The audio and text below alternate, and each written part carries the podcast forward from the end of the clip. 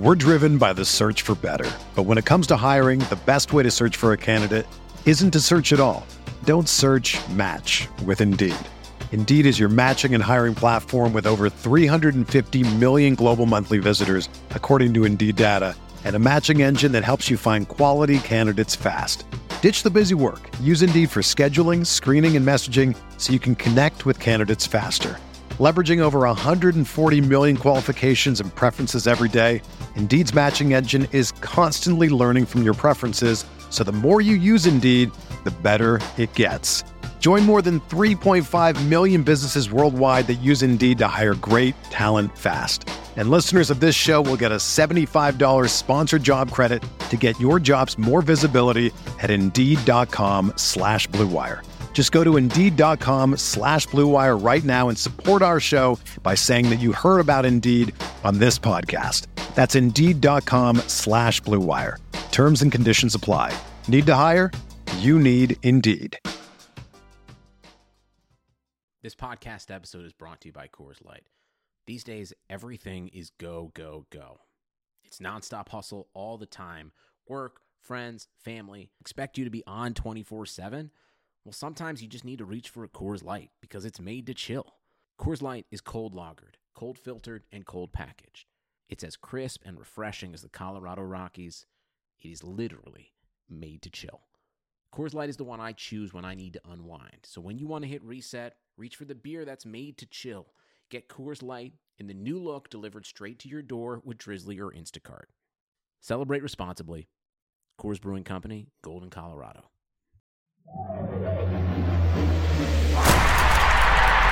This is a Locker Room production.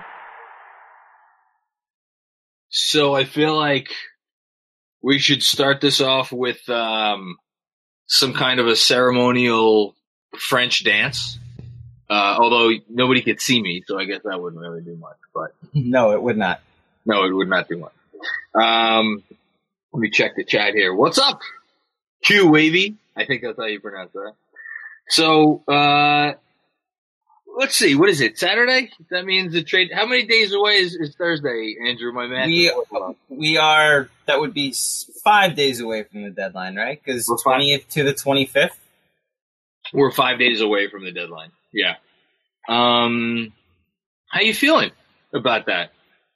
Um, if I had anybody in particular that I wanted that wasn't going to cost a ton, I'd be a little more excited. But I'm I'm more anxious than anything else that they're going to do something that's short sighted because of Thibs. But I'm also, you know, uh, who thought the Knicks were going to be low key buyers at this deadline three months ago? So I guess there's some excitement there too. What about you?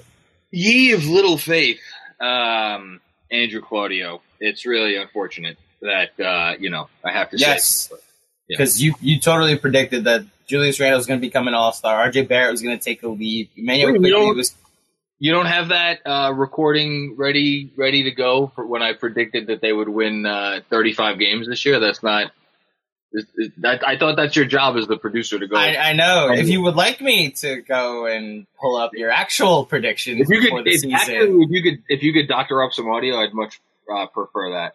once Locker Room has those capabilities, I got you. But, Um, but let's just say there are receipts out there. There, there are receipts, as there are for everybody. What's up, uh, Lewis? Lewis or Luis? I hope I, I L U I S. I think I feel like that's Luis. Um. Anyway, thanks for uh, thanks for coming. So I'm gonna I'm actually gonna start off by I am. I think there are about. I think there are between three and five situations that I'm that I'm most curious about. Um, that I kind of want to go through one at a time. And uh, Luis just mentioned that CP mentioned Norman Powell. I'm guessing he mentioned that as a as a as a rumor. So it's funny you bring up Norman Powell because I'm in the process of writing something for Monday's newsletter about Norman Powell, um, and specifically how it's kind of snuck up on all of us how ridiculous of a season he's having. Um, Joshua Richards, yes, he does sound expensive. Andrew Claudio, Mm-hmm. Do you want me to put you on the spot and potentially make you look bad? Yes, go ahead. Because who wouldn't want that? Um, can you wager a guess right now as to how many players in the NBA are averaging at least 19 points a game, and he's like on the verge of averaging 20 points a game. So let's just call it 20. I And and have an effective field goal percentage above 60. um There's a lot of good players in the NBA. Yeah. Think hard before you answer. dude, this is probably gonna help you with making me look bad. How many Knicks do- Does Randle have that? Uh, Oh do- God, no, no, no Knicks are close. Oh, so this is that. This is that rare stat. I'll say seven. uh, This is- you This is that rare, is what you're saying. You're you're close. Oh, wow. Um, It is it is five. It is MVP candidate Nikola Jokic. It is All NBA candidate Zion Williamson and Zach LaVine. It is probably would have been an All Star Christian Wood, and it is Norman Powell, who's averaging 19.6 points, um, I believe last I checked, and just above 60 uh, effective field goal percentage. Uh, 65 true shooting too. Thank you, Joshua. Um, Joseph asks, are the Raptors selling? So, um, thank you for that lead in. My number one question as it pertains to the Knicks, and I think as it pertains to the whole league, is that exact question. Are the Raptors selling? Because looking at the old standings right now, yes, if you play in the East, you are by default in the playoff race. I guess unless you're Cleveland or Orlando or Detroit. But like, you know, I think Washington, Washington right now is three games back of the Bulls and the Pacers. You're telling me Washington doesn't, I mean, hell, Cleveland's only three and a half back. Um, so like, no, the Raptors aren't out of it, but they're a game and a half back at 10th. And if they want to be serious about doing anything, you have to figure they're looking to get up to fourth or fifth. And they are currently four games back of fifth. Now, granted, it's the Hawks that occupy that spot. So what the hell does that mean? It means fuck nothing. Um, I don't know. Are you as curious as I am about the Raptors, Andrew? I feel like they're the team that if we're gonna have an active deadline, they're gonna be the ones to cause it because then Lowry's available. Uh, there's room. Uh, well, I'm sure you, of course, listened to Lowe's last pod about Siakam. I did. Um, so maybe he might be available. And if Norman Powell is available, then yeah, they they could start the domino effect of an active deadline.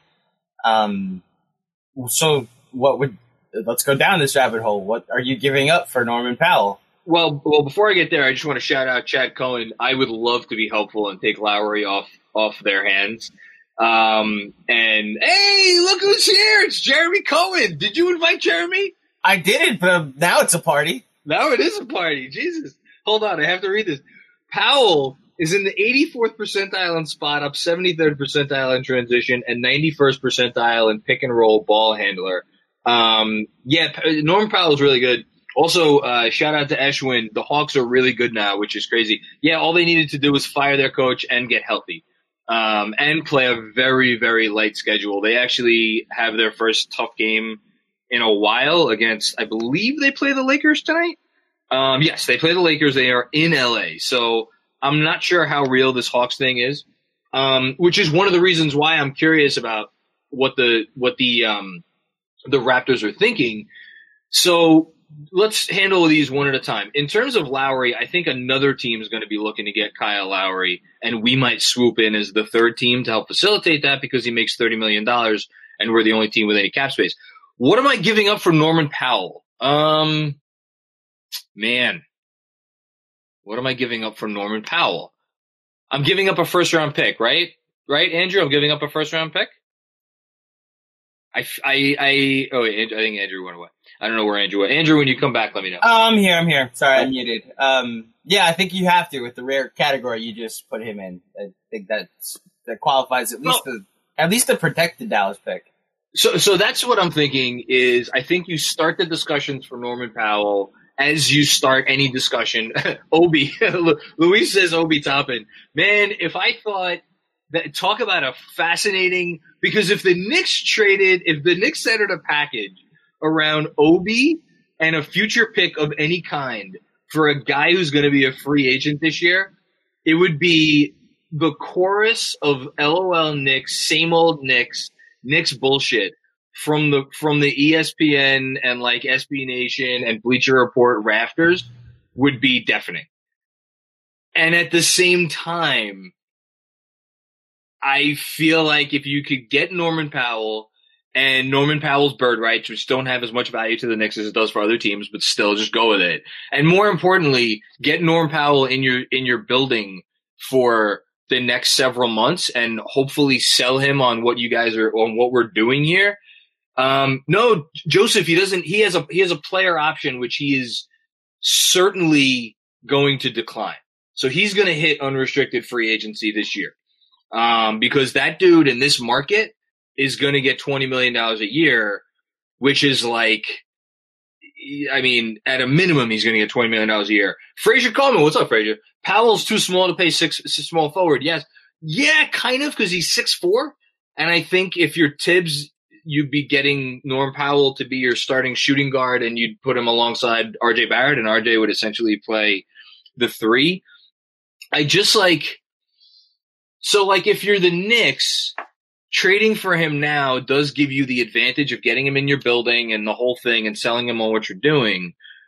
But I think your bigger advantage is you're just going to be able to offer him the most money in the offseason, but that gets dangerous because is Norm Powell really the guy you want to pay 25 million? Like, how do you, does that sound to you, Andrew? Is Norm Powell for $25 million a year? Does that sound appetizing to you? That does not sound appetizing to me. Um, although you did put him in this rare category that puts him with MVP candidates. Yeah, but Uh, it, that is not how I would like to use Knicks currently available cap space. No.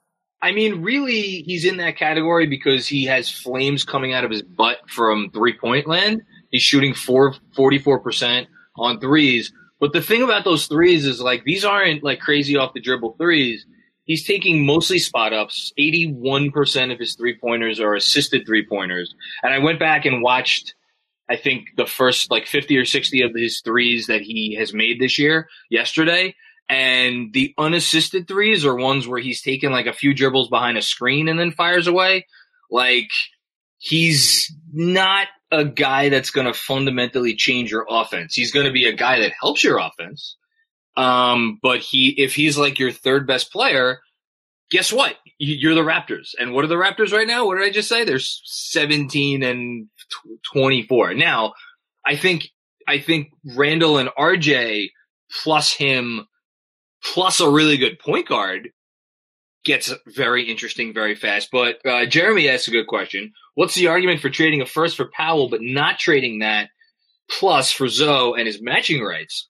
Well, it's funny. Should we just bring Jonathan. Jeremy? Could we could we bring Jeremy to the stage so I could Tell him to. Okay, I guess this is where me invite to speak, Mr. Cohen. There you go. Jeremy would like to speak. All right, hold on. I'll do this full time. Hold on. Okay, so Oh, he's invite was here. sent. He's here. Jeremy, you're on with Jonathan. What's your question? Uh, hey, John. First time, long time. Uh, just a quick question. So, yeah, what's the argument for trading a first for Mal, uh, for, for Powell, but not trading that more for Zoe and his matching rights? Because, you know, you're already trading out assets. At least you have some more control. Where are you from? Rhode Island? Are you? Where is the exact dead center point between New York and Boston? You know, I don't believe in borders. I, I just from. I bounce around from time to time. What's wrong with you? Oh, Jesus. Um. Well, thank you for. Shit. Thank you for the call, Jeremy. Um, man. Well, um, yeah, I think Dave Gettleman did just enter the chat.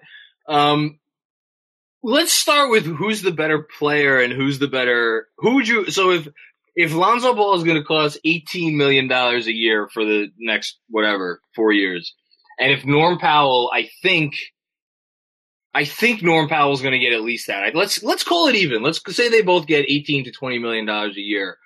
Who who is more helpful to the Knicks in the immediate future? I I guess my answer is Lonzo, right? I think so, but you know, I mean, I guess you could also say like Lonzo's trajectory in the immediate future it might be Norm Powell's because he's a bit older. He's he's closer to his prime than Lonzo is. He's certainly a better Um, shooter and a more a more consistent shooter. We we have more of a track record of his shot being real. Right, and we know that Norm Powell knows his role, right? Like there are questions about Lonzo and the idea of this, you know, with these comments that LaVar has. I'm sure Lonzo feels them too. So is Lonzo going to be determined to be an off-ball dude the way he's playing in New Orleans, where he's really more of a point guard in transition, or is he going to want to run the show in New York? Um, I don't see that being a factor with Powell. No, but the one thing that that whether he's the lead playmaker or not, um, the one thing Lonzo does is pass the ball, which is which is something that Norman Powell is not as fond of doing. Um, he is averaging two assists per game in 37 minutes. No, sorry, he's not averaging 37 minutes for the season. He's averaging, I was looking at his, he's averaging 30, sorry, 30 minutes a game for the season. He's averaging 1.8 assists. Um, I just feel like Norman Powell, does Norman Powell raise your offensive ceiling in any cognizable way aside from his shooting in this particular offense? Cause he, I just looked up his drives per game. He drives it eight times a game. He's good on drives. His, his field goal percentage is good. He does not pass a whole lot on drives. Um, man, I kind of want, I kind of want ball instead. If I had to pick one. It's weird though because I mean, if the with Randle functioning essentially as the guy initiating your offense, like you don't you don't necessarily need to have as much of of a of a playmaker in the background. I mean, obviously you, you could use it. Don't get me wrong, um, but it also depends on what Quickley's role is. Are you going to have him running the show a little bit more? So, I, you know, I, I kind of I'm I'm I'm showing my cards for probably what we'll talk about tomorrow. But the idea of like if you're going to trade uh, more like assets for a rental, why not just pony up a little bit more and trade for someone you know is going to be in the building for longer? yeah. Yeah. I think if But I they're not the same player, so it's it's not exactly this. It's not in a vacuum. No, I know. Um, yeah, I just, I, and I'm wondering which of those two, I think Norm Powell would actually fetch the higher price. I think. But I'm actually not even sure about that. I mean, honestly, I think this question comes down to you put, I would, would you, okay, let's say this. Would you feel comfortable putting the 2023 Dallas pick on the table for both guys? Um, honestly, I'd feel more comfortable with the 2021 Dallas pick Why? because you can't trade future picks when those picks have already happened in the past. In the sense Oh, of oh my God, in you- Blew my mind. Wait, what was that again? all right, so let me put it this way.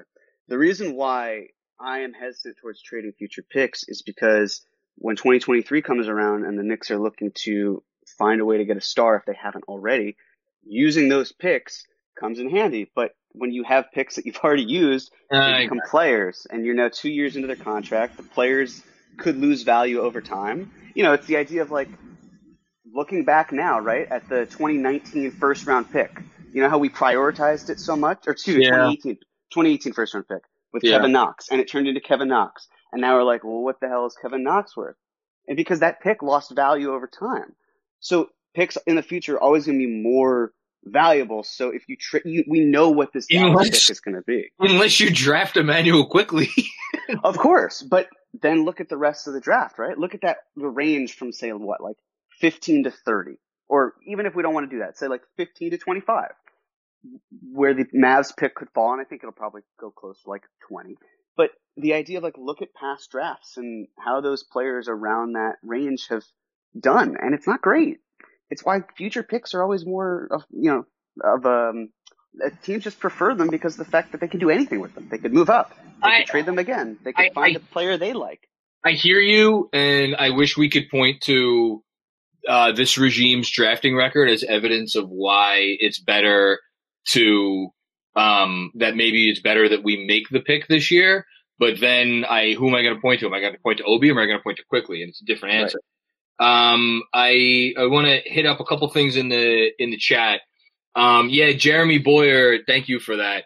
Uh, Forty points, no assists, which is a uh, for Powell the other night.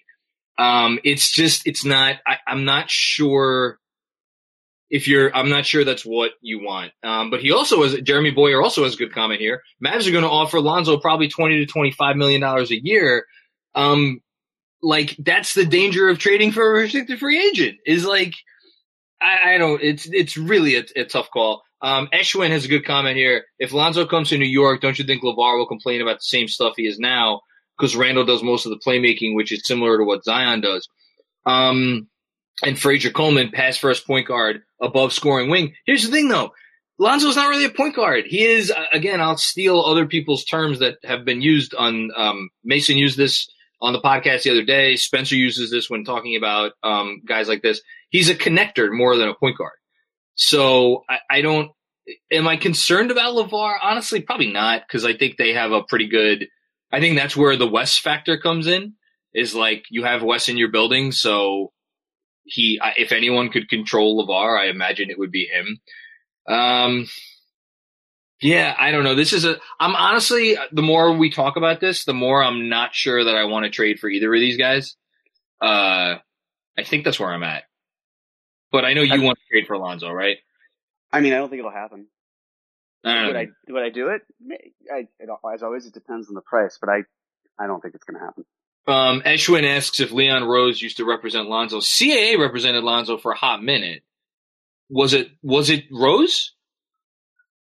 It, I don't I don't know if it, it was him in particular, but I'm sure he got to know him and had enough intel. I mean, he was yeah, he was the head of basketball, so more or less, yeah.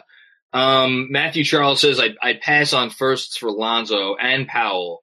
Use both Dallas firsts for LaVine. Oh man, I, am pretty sure. So let's talk about the guys that we could not talk about. I don't think we need to talk about Zach LaVine. I don't think he's on the market. Um, we don't need to talk about Bradley Beal. Um, is there anybody else that have, has been in the rumor mill over the last like year or change that we that is not available? Not really. Can we just um, say Karl-Anthony Towns? Just yeah, to say it. Although, um, I was listening to what broadcast last night? Uh, oh yes, it was our friend uh, Mr. Scalabrine uh, on the Celtics broadcast last night as they were losing to uh, the Kings, and they were talking about how Anthony Edwards is now the the Wolves' best player, and uh, Karl-Anthony Towns is taking more. I just found the conversation uh, entertaining, but like, no, we're not trading for Karl-Anthony Towns right now. But that's I just found that interesting. Um, I what are you most looking at ahead of Thursday, Jeremy? Because I'll go to my next thing after Toronto's the thing I'm most curious about. What are you most curious about? What situation? Um, honestly, it's probably the margin moves. Like, okay. it's not a sexy answer, but I'd I'd love to see what Brock Aller turns fifteen million dollars of cap space into. We're driven by the search for better, but when it comes to hiring, the best way to search for a candidate isn't to search at all. Don't search. Match with Indeed. Indeed is your matching and hiring platform with over 350 million global monthly visitors, according to Indeed data, and a matching engine that helps you find quality candidates fast. Ditch the busy work. Use Indeed for scheduling, screening, and messaging so you can connect with candidates faster. Leveraging over 140 million qualifications and preferences every day, Indeed's matching engine is constantly learning from your preferences, so the more you use Indeed, the better it gets. Join more than 3.5 million businesses worldwide that use Indeed to hire great talent fast. And listeners of this show will get a $75 sponsored job credit to get your jobs more visibility at Indeed.com slash BlueWire. Just go to Indeed.com slash BlueWire right now and support our show by saying that you heard about Indeed on this podcast. That's Indeed.com slash BlueWire. Terms and conditions apply. Need to hire? You need Indeed. How many assets is it going to be? Is he going to find the right deals? If he isn't, does he have a plan for the draft? Because you can still use your cap space then. Um, you know, there are clearly some, at least four to five roster spots that I think can be moved with fair, you know, with certain ease. So that is what I'm really curious about because at this point, I mean, Like, yes, I would love to see an upgrade in the backcourt. I don't think we're going to see it at point guard. And can Reggie Bullock just stick it as a spot up shooter, or are you going to get a replacement over him? And how much is that replacement going to cost? Pot- Potentially too much. Um, so that's Yeah, why I'm, no, I think that's curious fair. about the margins. Let's uh let's get some people up on the stage. Um who's here? James. How do I how do how do we invite James up on the stage? My my buddy James from halftime Crew. I got it. Hold on. Okay, cool. This is fun. We're we're we're, we're gonna get into it here. Uh, James, you're on with John and Jeremy. James, what's up? Awesome, awesome. What's up? How you guys doing? Um, yeah. So I'm. I at first I wanted to make all these like crazy flashy moves, but I now you're looking and there's really not a lot of moves to make. So like what Jeremy said, just make the margin moves, and and I guess you don't have to use all the cap space like I just wrote in the chat. I mean, you can use some of it during the draft, and you could also I don't know if this looks like a nice reward to the players, but actually give them a little bit at the end of the year. I mean. yeah. I'm not saying don't don't give them a million each, but you that, that money can get split up a little bit. You don't have to use all 15 million and then you get yourself in a deal that you regret. So yeah, just just make some margin moves and, and see where we go from there.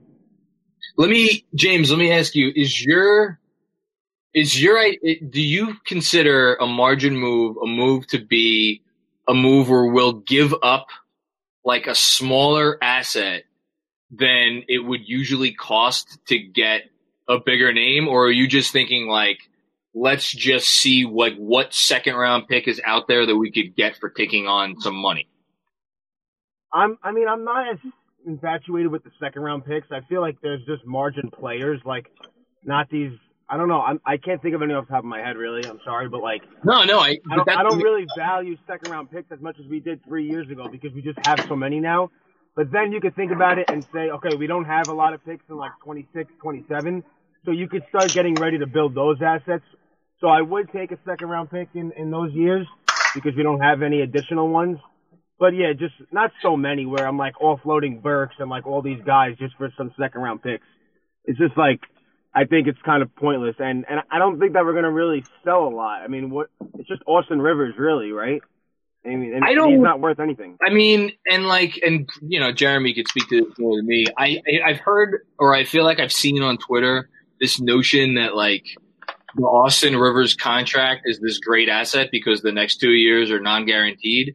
I mean, he's essentially a three million dollar expiring contract, so I don't even know how much value he's going to have to me in terms of like something that another team could actually really value. The only guy that we have, I think, is is, is uh, Alec Burks, and I'm not even sure like.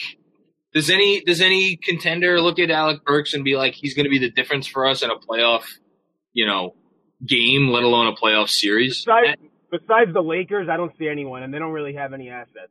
So They don't. They yeah no, they don't have any. Like I, I'm I'm happy you you specified what you were talking about with margin moves because like it makes me think of like smaller players, and I'm trying to think what podcast I was listening to recently where this guy came up. But like, so Jarred Vanderbilt. I don't know if you guys know who Jarred Vanderbilt is. He's a player on the on the Timberwolves, and he is um, going to be a free agent. I I have to check and see if he's going to be a restricted free agent or an unrestricted free agent. But like, he's kind of like an interesting little player. Um, who he he plays the four. He can you know, um, he doesn't really shoot it, but he could do some stuff. Like, he's a guy that you could see the Timberwolves with their impending um, salary cap situation. Like maybe they want to unload that dude. Um, another guy where uh, who was I looking at? Uh, I just had it on the I'm tip. actually laughing. I'm actually laughing thinking of Thibs, like, and then them telling him, "Hey, we just got Jarred Vanderbilt." Like, he's like, "What? I wanted, I wanted Hayward." I'm like, what? Ex- exactly, but that, that's literally like what you're what you're probably going to get. Um, oh look, my daughter's coming in here to make a, a guest appearance. Hey, what's up? You want to say hi? Um, I'm like, and then like on the salary, like this, like the, the second round pick front, like I wonder about. I can't believe I'm about to say this person's name out loud, but like Gorgui George Gorgui Dieng, I will never get his name right on the first try. Like he's the Grizzlies' most expensive player. He's making seventeen million dollars. Like, do they have any incentive to to get rid of him? um, I don't know. Like Austin, Austin Rivers for Gor- Gorgui Dieng works under the cap. There goes our cap space. Like, but what are you getting from the Grizzlies to like get to to take that guy? I don't even know. I don't even know the answer to that question. Um, yes, you're right, Futternick. Uh, J- Jarred Vanderbilt is a made up person. Thank you for that. Um, also, shout out to Max Cyril. Uh, feels like trading Burke sends a bad message to the team. Yeah, I, I agree with that. Um, and Sanjay, Sanjay says, any chance we could get Payton to the Clippers? The, oh, um, and that actually reminds me about, um, some, something somebody put in the chat earlier about DJ Augustin. I'm, I, I'm, I'm, I'm up for if anybody wants to come up on stage and make an argument for DJ Augustin, Andrew will invite you up. I have no interest in paying DJ Augustin $7 million next year. And I, I know he's essentially non-guaranteed for, um, the year after that, but I don't want any part of it. Um, does anyone want DJ Augustin? I, James, you're still there. I don't know who's up, still up on stage. Um, Jeremy, James, Andrew, does anybody want DJ Augustin? Not I'm, I'm really. okay. I mean, in the summer I did, but it's like whatever now. Yeah, I'm in the same boat. Because Yeah. I mean, it's a different situation. You've also got Rose here. I'd rather re-sign Rose for cheaper than trade assets to the Rockets for TJ Augustin. Yeah. No, I'm I'm I'm right there with you. Um so yeah, I don't I don't know about that. Um the uh, Elton says the only argument is his ability to drive and get to the rim, which this team lacks. And he's better than Payton. Yeah, I, I mean, if we're using better than Payton as the bar, oh, what's up, Chip? Um, if we're using better than Payton as the bar, I'm not sure that's that's what we want to um, that what we want to do. Um, Matthew Charles says moves on the margins are fine for now. Two years from now, 2022, 23 off season. RJ at 10 million, uh, Quickley at two. Randle extended at 25. I actually think 25 would be a, a nice bargain for him if this keeps up. And then, um, the Mitch cap hold is at 3.5. You can say hi. say hi. Um, still flexible at that point. but Just to interrupt, we have another speaker request. If I can invite him to the stage. Yes, Um, Joseph Raimondi, welcome to the stage. What's your question? oh, my man Joseph, what's going on, bud? Hey, what's up, guys? So, you know, everybody's talking about point guards and three point shooting, and um, I, I see our power forward depth as a, a glaring hole. I mean, like Obi's given us nothing. Um, like, is there like what's the market for backup power forwards? Do we need to save Thibs from himself so he doesn't play Julius Randle forty minutes a night? Well, Uh, can I like- ask you? Can I ask you a follow up question? So, are you, as my as my daughter is making another guest appearance, she's having all kinds of fun right now. Um, are you cool with basically sitting Obi on the bench for the rest of the year? Well, that's kind of my question. I mean, I, I don't. He's giving us nothing. He's not earning his minutes. Like, is there any chance that they do that? and Just bench him? And I don't think there is. Um, personally, I think if they make the play in a play in game, you're not gonna probably see Toppin off the bench in a game like that. I think Thibs would probably stick with an eight man rotation and not go to Toppin and play, um, you know, basically do a big man rotation of Randle and whichever two centers are healthy for that. But like for the rest of this year, for like the, the regular season, unless again, unless it gets into like a must win game, like all the way towards the end, I think there, that's one of those like compromises Thibs maybe has made with the front office. Like you're to play this kid for 10 minutes come hell or high water for the rest of the year, which I'm okay with because he's like trying hard and he's trying stuff. It's just not working right now. But like if like that's the that's the thing about when you talk about what's the purpose of this season. Like don't is it like if there was a G League I'd I'd have a different answer, but I kind of I kind of like that he's getting 10 minutes a game. I know that's probably not a popular answer, but uh, see, like, I, I, I just feel like we're past that point now. Like, we're we're pushing for the playoffs. Period. It's happening.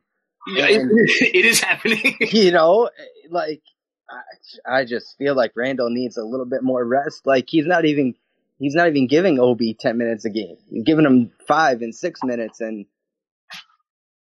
yeah, and he's reluctant to go small also. So yeah. No, I, I hear you. The the only thing I'll say where that's concerned is again, let's use let's use um you know Jarred Vanderbilt as an example. Let's say they trade for Jarred Vanderbilt tomorrow or Gorgui Dieng, whatever. Any any person of that name. If it's a if it's a game that they're in and it's close game, um, which every game is in the first half, and most of these games have been in the second half. Like, do we really think that he's not going to play Randle 36 to 38 minutes, almost regardless of who the backup four is? This is where it's like Thibs going to Thibs, you know? And I, it, yeah, that's that's that's a good point. You know, it's like it's an. It, I'm not. I don't want to say it's an unfortunate situation because like we are where we are because of this guy. Um, but yeah, no, I think it's a really. It, listen, as far as like thought experiments for the rest of the season go, and like the kind of thing where I personally don't think there is a right answer. I think you nailed it with this with this Obi thing. I don't think there's a right answer. Like you know what the right answer is? Play better. That's the yeah, that's the right answer. exactly. Oh, I just wanted Obi to be a little bit better. Yeah, no, it, it doesn't need to be that much better. Just a little bit better. Um, yeah. Okay. We got uh, Elton coming up for a pro Drummond argument. Ooh. This should be fun. Hold on a second. I'm inviting him to the stage. Okay. Good. Um, just real quick. All I- right. All right. Go ahead, John. Oh no, just Max's comment. I don't think there's any realistic backup power forward on the market that Thibs would want to play more than Taj. To his credit, I think Thibs sees Taj for what he is at this point, which is a five. But I, I think that's also a fair comment because he does rely on Taj. Anyway, we got Elton here. Yep. What's going on, man? Nothing. Um, I you know the the the rumors around that that's been going around with Drummond, and we can't seem to escape him, and everybody's like, why? I I think it has more to do with uh Noel uh Noel than it has to do with anything else. Okay. Um, we all know So- Mitch is Mitch and, and what Mitch brings to the team. I think the one thing and the reason why we keep hearing Mitch's name or hearing other senders, like I always thought that the the Drummond stuff was was smoke until the Miles Turner ish the Miles Turner rumor started coming out. And I think they don't have a issue with Mitch's talent. I think they have an issue with does Mitch work hard enough? I think it would be naive for us to sit here and be like they don't have any questions about Mitch because I think he listen, I think he I think he practices hard and he works hard because if you don't if you don't practice and work hard for Thibs, I don't think you're going to play. And like the whole Noel Mitch thing, don't forget in preseason, like that was a real thing. And yes, exactly. It was a real thing. And then what did we see? We saw Mitch come out and he was playing more or less 30 minutes a game while he was healthy. And he, I thought he played well. So I think, and I, but again, if you're not going to put in the work behind the scenes, I don't think Thibs is going to play you. All that being said, I do think that there are maybe some concerns about Mitch because of all the stuff that we don't need to get into here, but like, you know, six agents and like, Oh I- yeah. The maturity issue in New York. the, and when you and when you pay him fifteen million dollars, now it turns into a whole different. And this is why I want to get into the Drummond thing. Drummond does a lot of stuff better than Mitch, a lot. And the reason why Mitch is such a, I want to say a, a high value player because of his contract. He's Um, making Yeah, he's making 1.5 and 1.8 next year. Yeah. Drum now Drummond has never been in a winning situation, ever.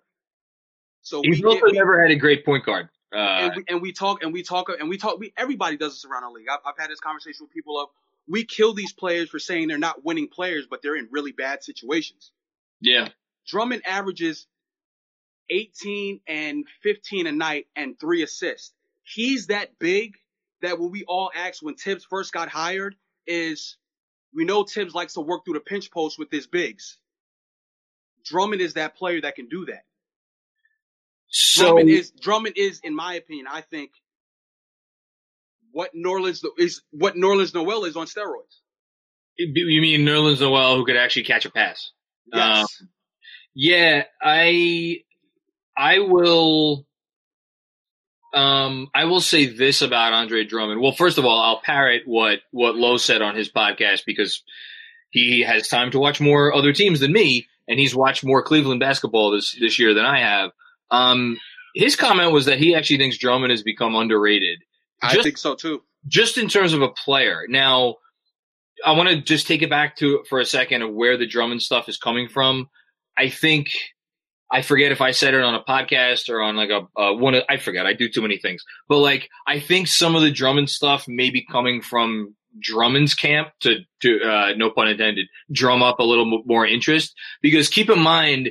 The Knicks are the only team in the NBA I think that could conceivably trade for Drummond because even though it would be a little painful and there's like roster space issues to deal with, they can package together.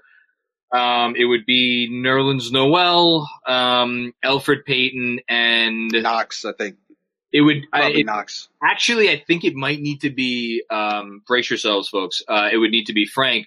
But to, to let me just quickly extinguish that. I don't think there's a prayer in hell that the Knicks would actually do that.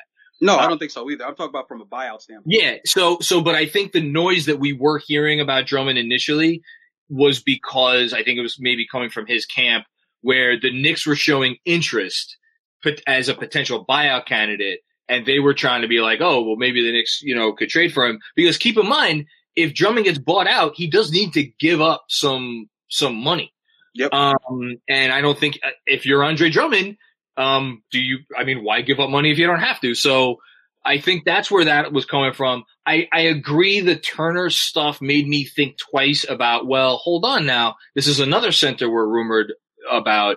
So is there really, I, I don't, I don't know that I'd pay too much attention to the Turner stuff because again, if you're the Knicks, it doesn't hurt to inquire because you have all this cap space. And if you could get Turner essentially for free or do like Noel for Turner, Noel in a second, right? For Turner. hmm Put, putting aside any issues you may or may not have with Mitch, like we would all do that, right? I, I mean, I would do that. I Uh, would.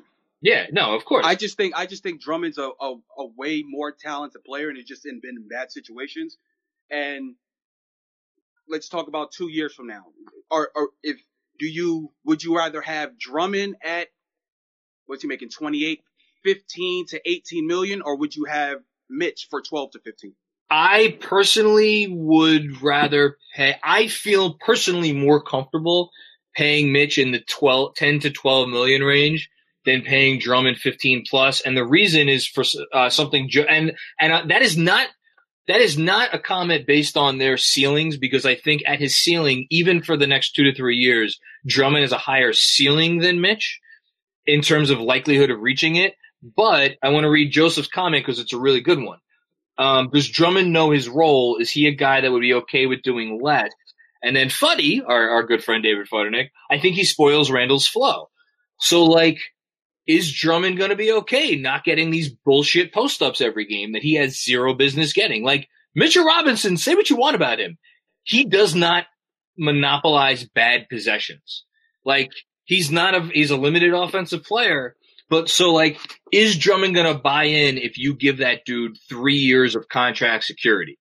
I don't know the answer to that question. And I'm not sure I feel confident given what we've seen, especially since he's been, he knows free agency is coming.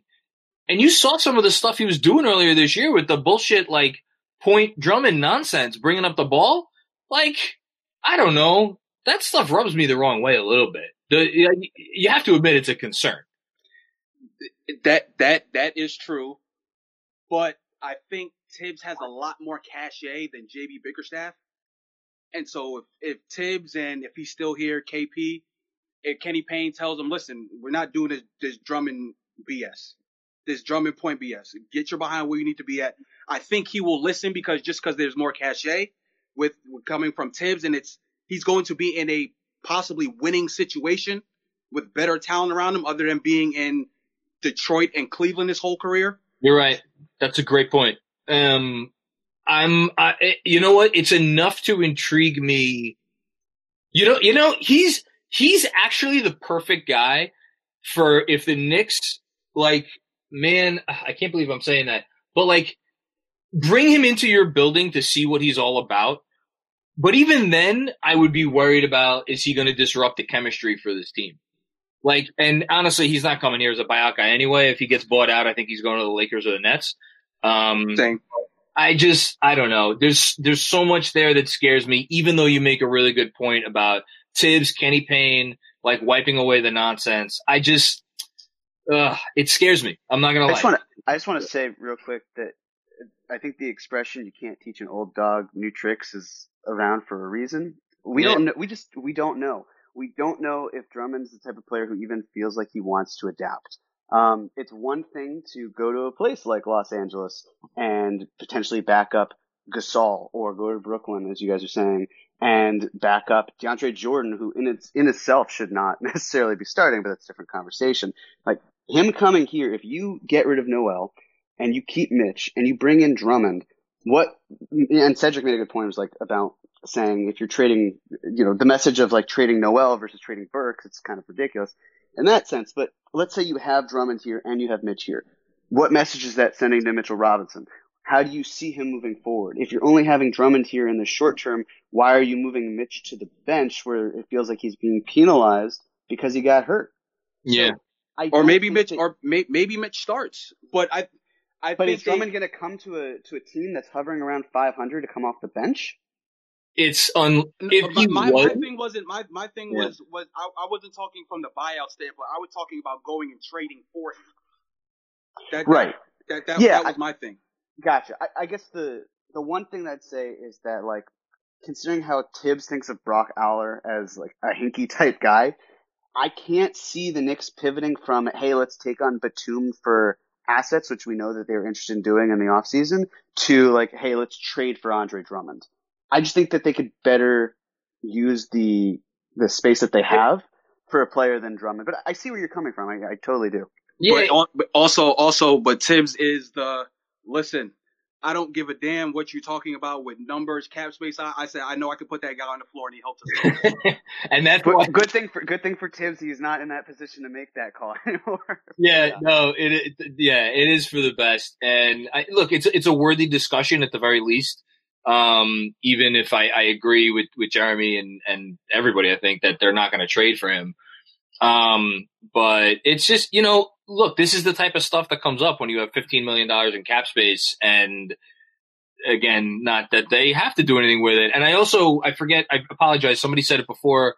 Um, I think it might have been James. Like, if the worst case scenario is you give the players a little bit of extra money because you don't hit the salary floor, that isn't actually the worst thing in the world. Um, I don't know that has has it ever been done. Uh, Was it? Did they do it in Philly? yeah, they did it in Philly Yeah. once, and I think They did in Chicago once, I believe. I Okay. think the Nuggets Dallas? did a couple. Uh, Nuggets might have did about ten years ago. Okay. Um, yeah. So like, is it the worst thing in the world? No. Is it my preference? No. Um, let's, are there any, um, a couple people brought it up. Are there any places we could get Payton to? I, I, I would love very much if the only thing that they did between now and Thursday was got rid of Elfrid Payton. More and more, the more I look at all these possibilities out there, the more I'm just like, if they can just get Payton off the roster, um, and get, I don't really like, I don't know that I care that they get anything back for Payton. If they could just get him off the roster in some kind of a transaction, either to the, I think the Bucks would be interested, and I think the Clippers would be interested potentially. Wait, wait, wait, wait, wait, wait, wait, wait. I I know everybody in here doesn't like Elfrid Payton, but they need another point guard option first before they we just say let's give Elfrid, Elfrid Payton away for nothing. It's a fair point. It's a fair because point. because it's like the comment I made earlier. Name the other guard on this team that can get to the rim and put pressure on the rim other than Derrick Rose and him. So I Payton to McDonald's. I like that comment from Matthew Charles. That's a good one. Um, he, yeah, Jeremy Jeremy X says Elfrid Payton made RJ worse, unforgivable. I don't know that I'd say he made RJ worse, but he definitely doesn't. He doesn't pass on these drives. His his pass percentage and assist percentage on these drives is actually embarrassing. Um, Bulat also says the Hawks maybe if you free them from one of the Dunn Rondo contract.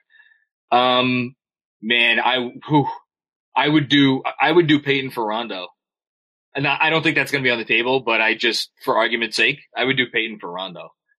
Um, I wouldn't personally.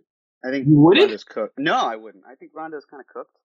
I also don't think that's you know if we're talking about um, being a slasher, as Elton's saying, then I don't think Rondo necessarily helps you in that. Because I think I play think up that's the reason. I think that's the reason why he's starting. Thibs wants guard Chicago Rose, DJ Augustin, um, Nate Robinson. He wants his guards to be able to get into the paint and put pressure on the rim. Now Payton is not the best finisher at all, and that's the problem. But this team has nobody else. Frank can't do it. Quickley can't do it. The only one that could have done it in the beginning of the season was Dennis Smith Jr. and we knew how that turned out. Yeah, but I, he wants his guards to be at the to be the head of the snake on defense and be able to pressure the rim and get to the rim. In my opinion, I think that's why he's Well, you're you're a, consistently the starter. you're a thousand percent right.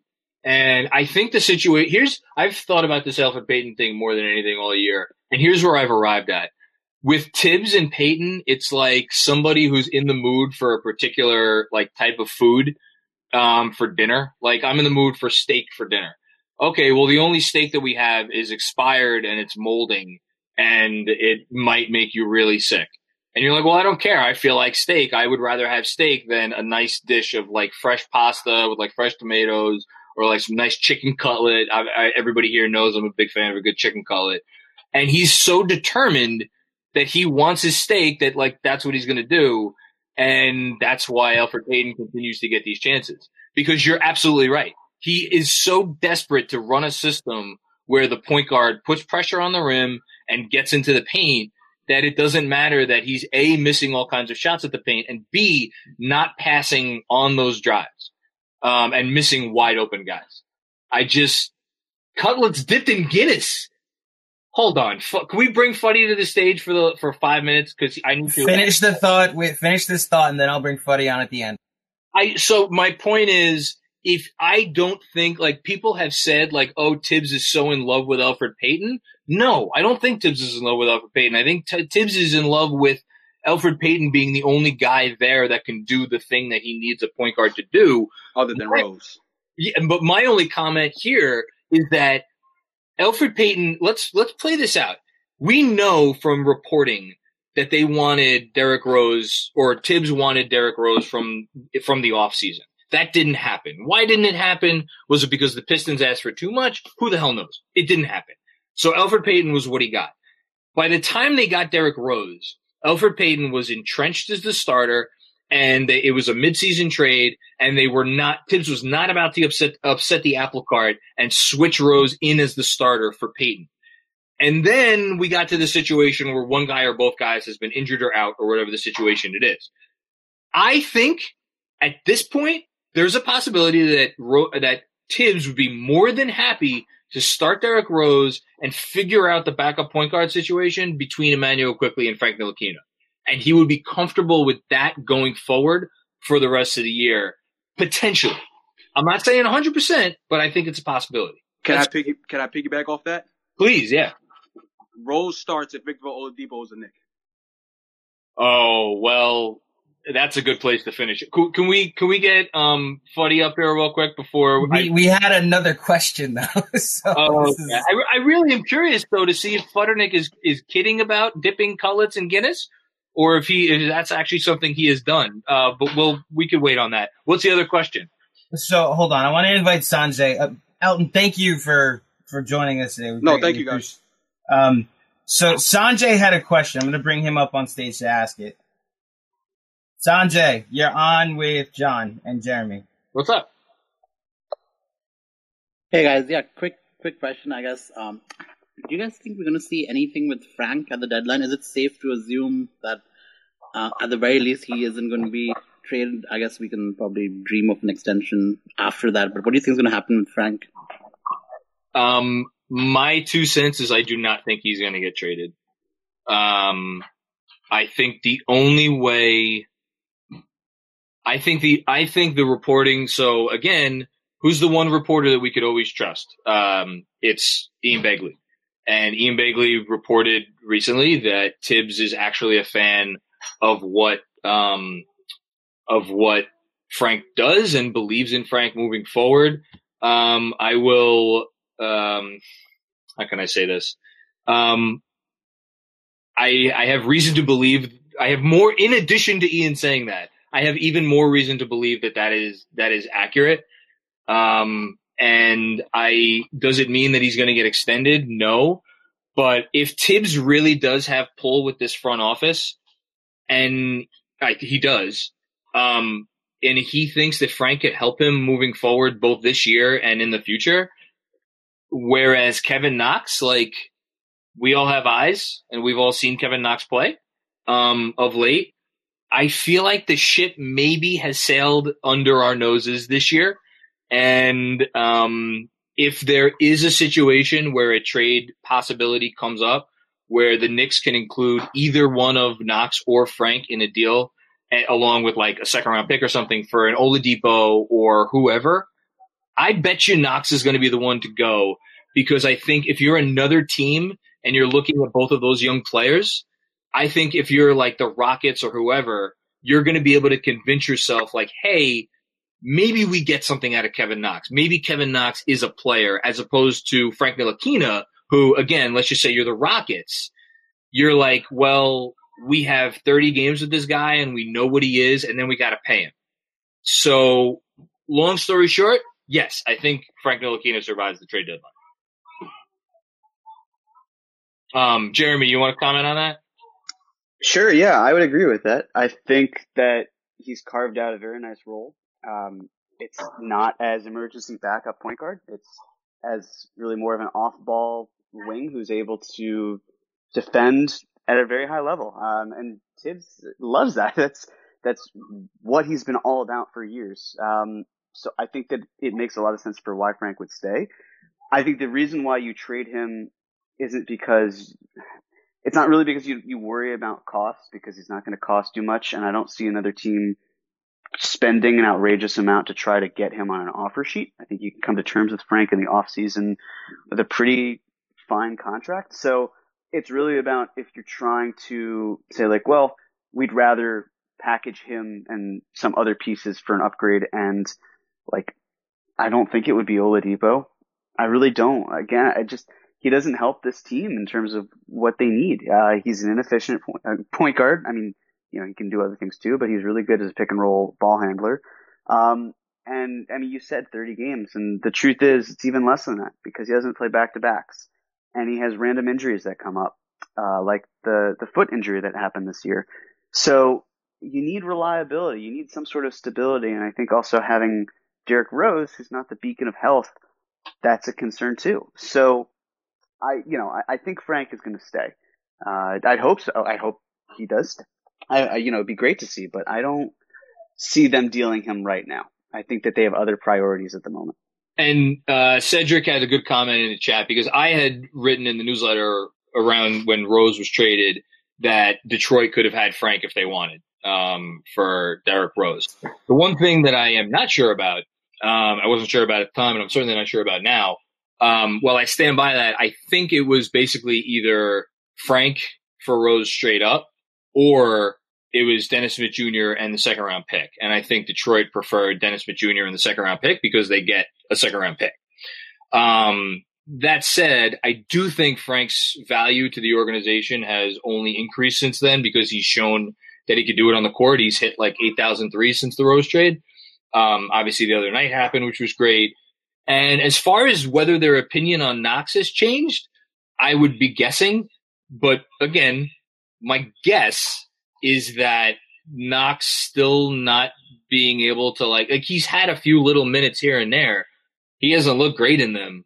Um, I just, I just don't know how much longer they're going to give him, especially with the fact that he is going to make $6 million next year, which like doesn't sound like a lot, but if you just look at a player that has given them Kevin Knox's production for the last two years, and you're going to be like, okay, is that guy worth six million dollars next year? Yes, I understand it's six million dollars with the possibility that you're getting more than what you've gotten the last two years, but I don't know. Um, I would not. It would not shock me in the least if Kevin Knox is not a Knick um, a week from now, and um, that's kind of where I'm at. I might. Uh, can we all do one one hot take for the trade deadline before we leave? Hold on. Mr. Futternick has joined the chat. Hey, Futternick. So uh, Guinness ch- Guinness cutlets. Talk to me, man. That's the Macri special, isn't it? I I've heard of marinating different meats in Guinness. I have tasted ma- meats marinated in, in Guinness. I've never heard of Guinness cutlets, but now you've got me interested. So that's all I wanted to say. Well, you'll eat anything, so. Well, this is true. I wasn't going to come up because we are, you know, we shouldn't have two actors on stage today. Jeremy, that that accent was top notch. Well, thank you. Yeah, I was just I was just trying to channel my inner Fuddy from you know. I'm suddenly in. and- I, I was suddenly in the mood for a clam chowder. Ooh, that sounds delicious, actually. Wait, can we can we all get one hot take before we leave? Futternick, I'm putting you on the spot. Give me a hot take for the trade deadline. Okay, hear me out. Trade for Aldridge.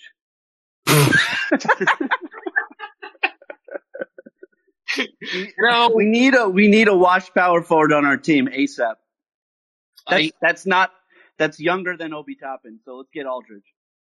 Um, that's a great take. Uh, Jeremy, do you want to have a do you want to have a hot take before we go? I don't even know how I follow that. Um, You can't follow that. There is no, No. follow for Futternick. uh, I'm gonna have to save it. I'm gonna save it for tomorrow because I I'm I'm at a loss for words. Um, here's my hot take, and it's I don't know. If, is it a hot take if you actually believe it? You can Can- in a hot take. Yeah, sure. Okay, I think I think the Knicks are going to. Uh, and again, I'm not saying I endorse this. I think they're going to trade for Oladipo. Oh fuck! Listen, it, this is not. This is not. This is not sourced.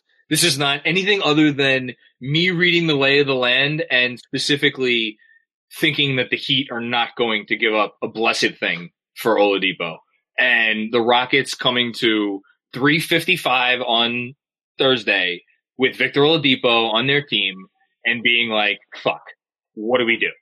What's the trade? The trade is um, Kevin Knox and the Detroit pick. That's the trade. That's really. It's not. I guess that's not a lie. I, the chat is erupting with "Oh God, no!" But I Can I make John? Can I make a counter? Please. Couldn't the Warriors, who have shown interest, just blow that out of the water without even spending that much?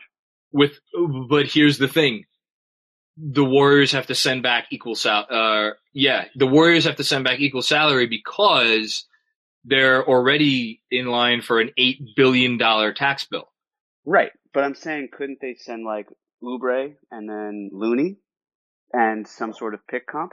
yeah and guess how much money tillman fertitta gets to save in that deal I'm, but again, he's already been saving money because they've been slashing consistently.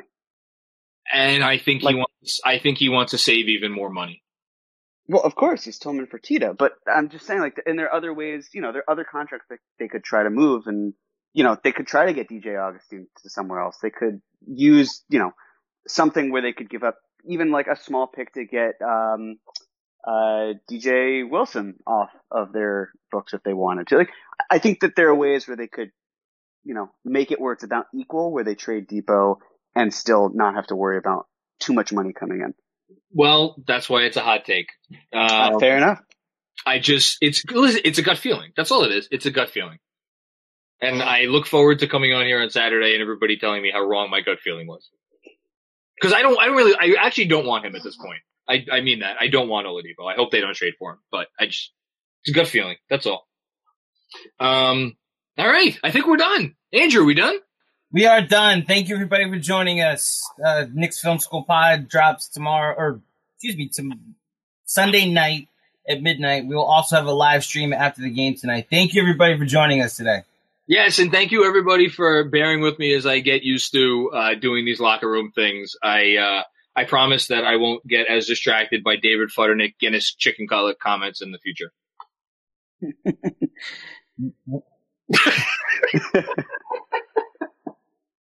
Later, everybody.